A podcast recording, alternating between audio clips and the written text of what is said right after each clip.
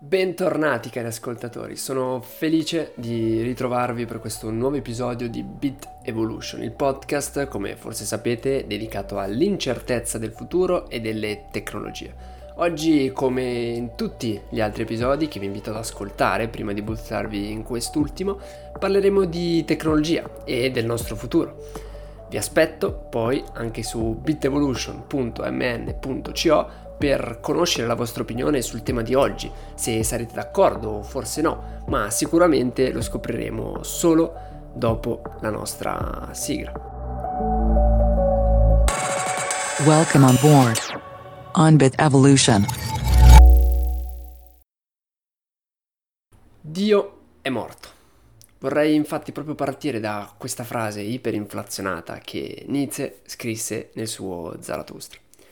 Nonostante ci siano mille dibattiti in realtà sul significato, le interpretazioni, il senso, che cosa vuol dire con questo Nietzsche, beh, non mi interessa particolarmente per questi 15 minuti, ma sentitevi liberi di dare un'occhiata su bitevolution.mn.co perché forse ci sarà qualcosa di un post interessante su questo.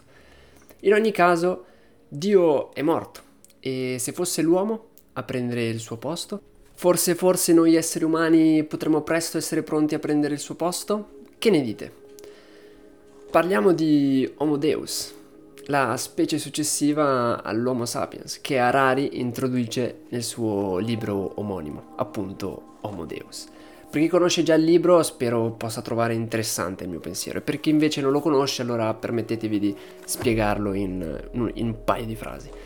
Allora, l'idea che l'Homo sapiens possa diventare una nuova specie non è assolutamente nuova o comunque impossibile e su Bit Evolution abbiamo già discusso di questo come potrebbe diventare realtà grazie alla tecnologia, soprattutto alla bioingegneria. Se vi ricordate nel terzo episodio abbiamo analizzato come forse uomini, di conseguenza gli esseri viventi non sono altro che algoritmi biologici e dunque estremamente manipolabili, ora che la maggior parte della nostra tecnologia è proprio basata su algoritmi. Se tutto questo vi è nuovo, probabilmente non avete ancora ascoltato attentamente l'episodio numero 3 di Beat Evolution e quindi io vi invito veramente caldamente di recuperarlo su Spotify o qualsiasi altra piattaforma che tu usi di solito e poi io ti aspetterò qui per continuare il nostro discorso. Bene, dato che ora sappiamo meglio cosa intendiamo con Homo Deus e come questo potrebbe diventare realtà in futuro, torniamo al presente, rubando un concetto interessante al libro di Harari. Dio è sempre stato considerato un mistero del cosmo da un lato e un sacro legislatore dall'altro. Del primo sappiamo poco e molto spesso ce ne interroghiamo ancora, quando per esempio pensiamo a cosa abbia scatenato il Big Bang. Dell'altro Dio, quello legislatore, sappiamo anche troppo. Sappiamo cosa pensa delle donne, degli uomini, del cibo da mangiare, cosa gli piace, cosa no, ed è proprio questo tipo di Dio che l'Homo Deus, e quindi l'uomo, noi come umanità, aspiriamo a diventare, il Dio del potere. Questi due lati, quello legislatore e quello diciamo misterioso, non sono mai stati distinti nella nostra storia, ma forse nel XXI secolo questi due ruoli potrebbero essere ben separati. Se da un lato l'uomo aspira a diventare un supremo legislatore in capo alla natura, sfidando addirittura la morte, Dall'altra parte i misteri cosmici saranno risolti solo, solo da chi? Solo dai dati. Ed è proprio questo che vorrei analizzare con voi oggi. Questo Dio, che un tempo era una grande divinità, oggi zoppica, pronto ad essere destituito dal suo successore, ovvero i dati. Cercherò di convincervi con un paio di esempi. Dio, in passato, è sempre stato fonte di verità, un consigliere fidato, qualcuno a cui rivolgersi nei momenti di crisi o quando non si aveva la più pallida idea di che cosa fare.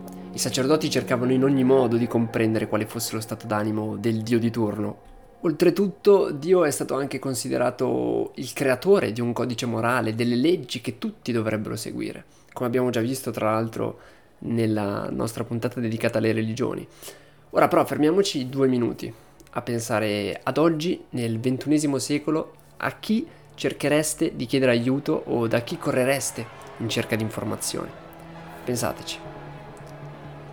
Bene, credo che ognuno di voi abbia avuto una buona immagine della propria scelta e credo proprio che nessuno abbia risposto Dio.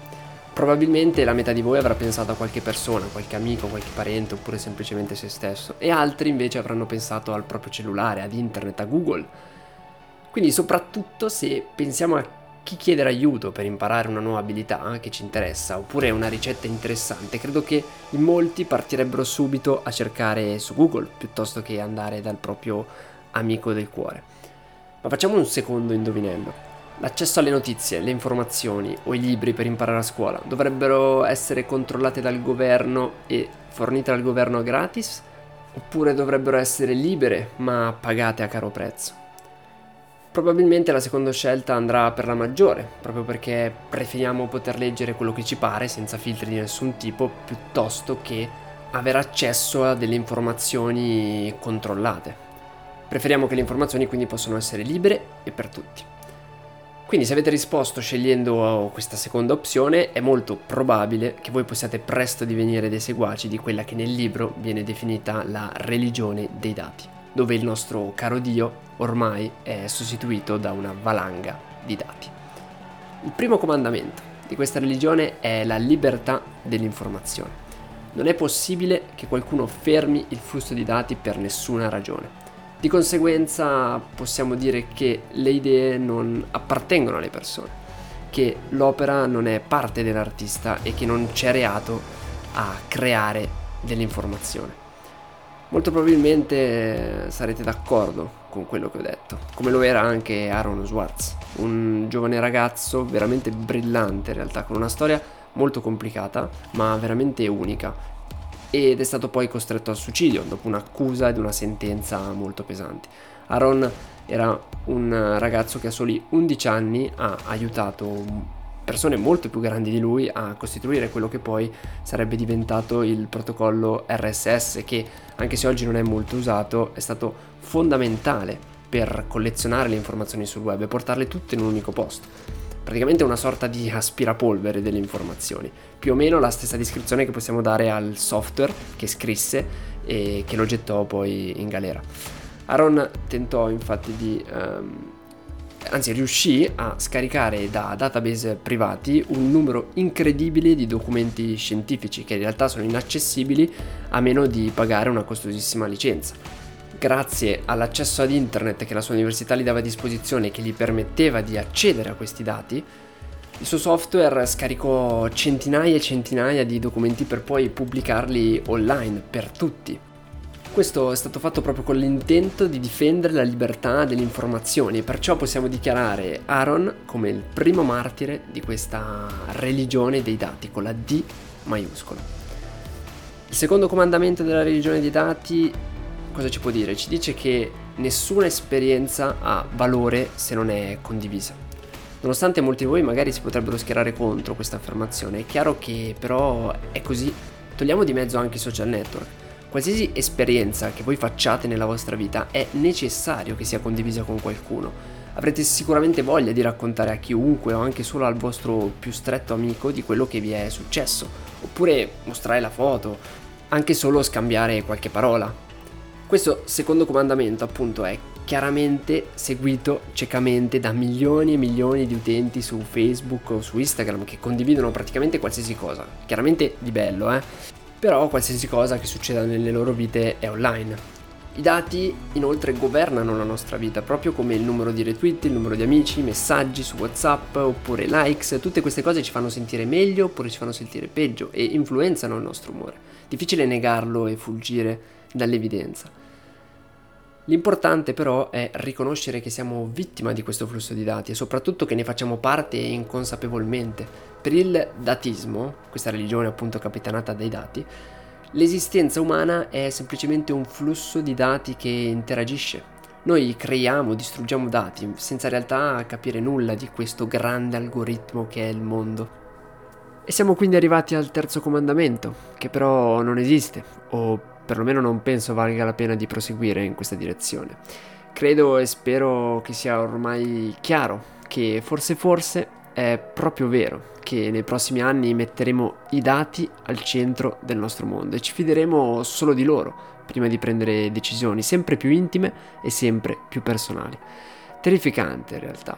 Io confido nella preservazione dell'integrità umana e per questo che vorrei tornare al terzo comandamento, ma stavolta al terzo comandamento cristiano, che molti di noi penso conosciamo.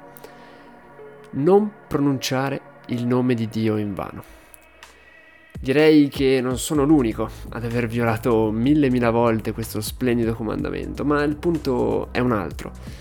E se ci fossimo sempre sbagliati, ci hanno sempre raccontato che non pronunciare il nome di Dio in vano significava non bestemmiare. Ma se invece il terzo comandamento ci invita a non usare Dio come scusa, ecco qui. Questo è quello su cui vorrei riflettere prima di chiudere l'episodio di oggi non, eh, non usare qualcuno o qualcosa come scusa per le tue azioni o per i tuoi difetti. Nonostante il mio completo disinteresse verso il cristianesimo o i testi sacri, credo che un po' tutti dovremmo ricordarci di questo terzo comandamento quando cerchiamo di progettare il nostro futuro, ma ci troviamo in mano solo con duetti di scuse. Nel passato Tantissime persone hanno usato Dio come scusa, dichiarando guerre, sterminando persone, solo per nascondere le loro vere intenzioni.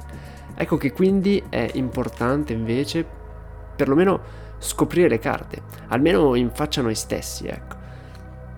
Un perdente trova sempre una scusa, mentre un vincente trova sempre una strada.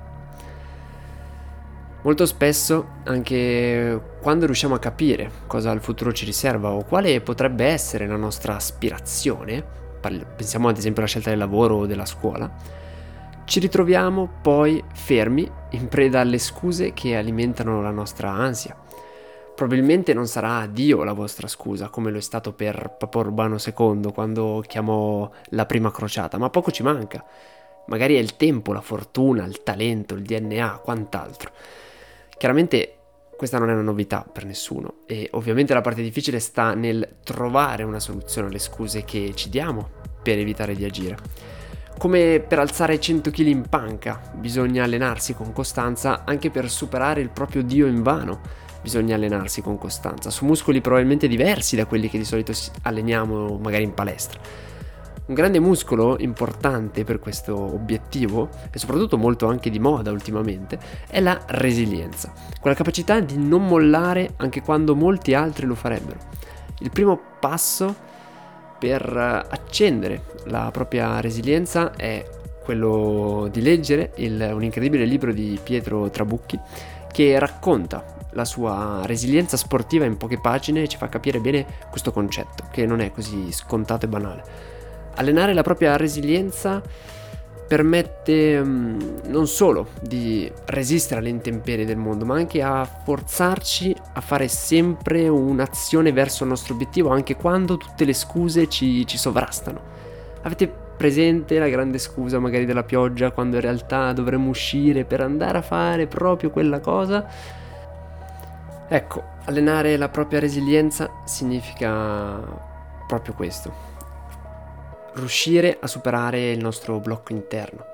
Comunque stiamo andando un po' lunghi con il podcast, quindi vi invito a collegarvi su bitevolution.mn.co per andare più a fondo magari di questo argomento e leggere qualche consiglio un po' più pratico su come affrontare queste situazioni, dove spesso sfortunatamente pronunciamo il nome di Dio in vano.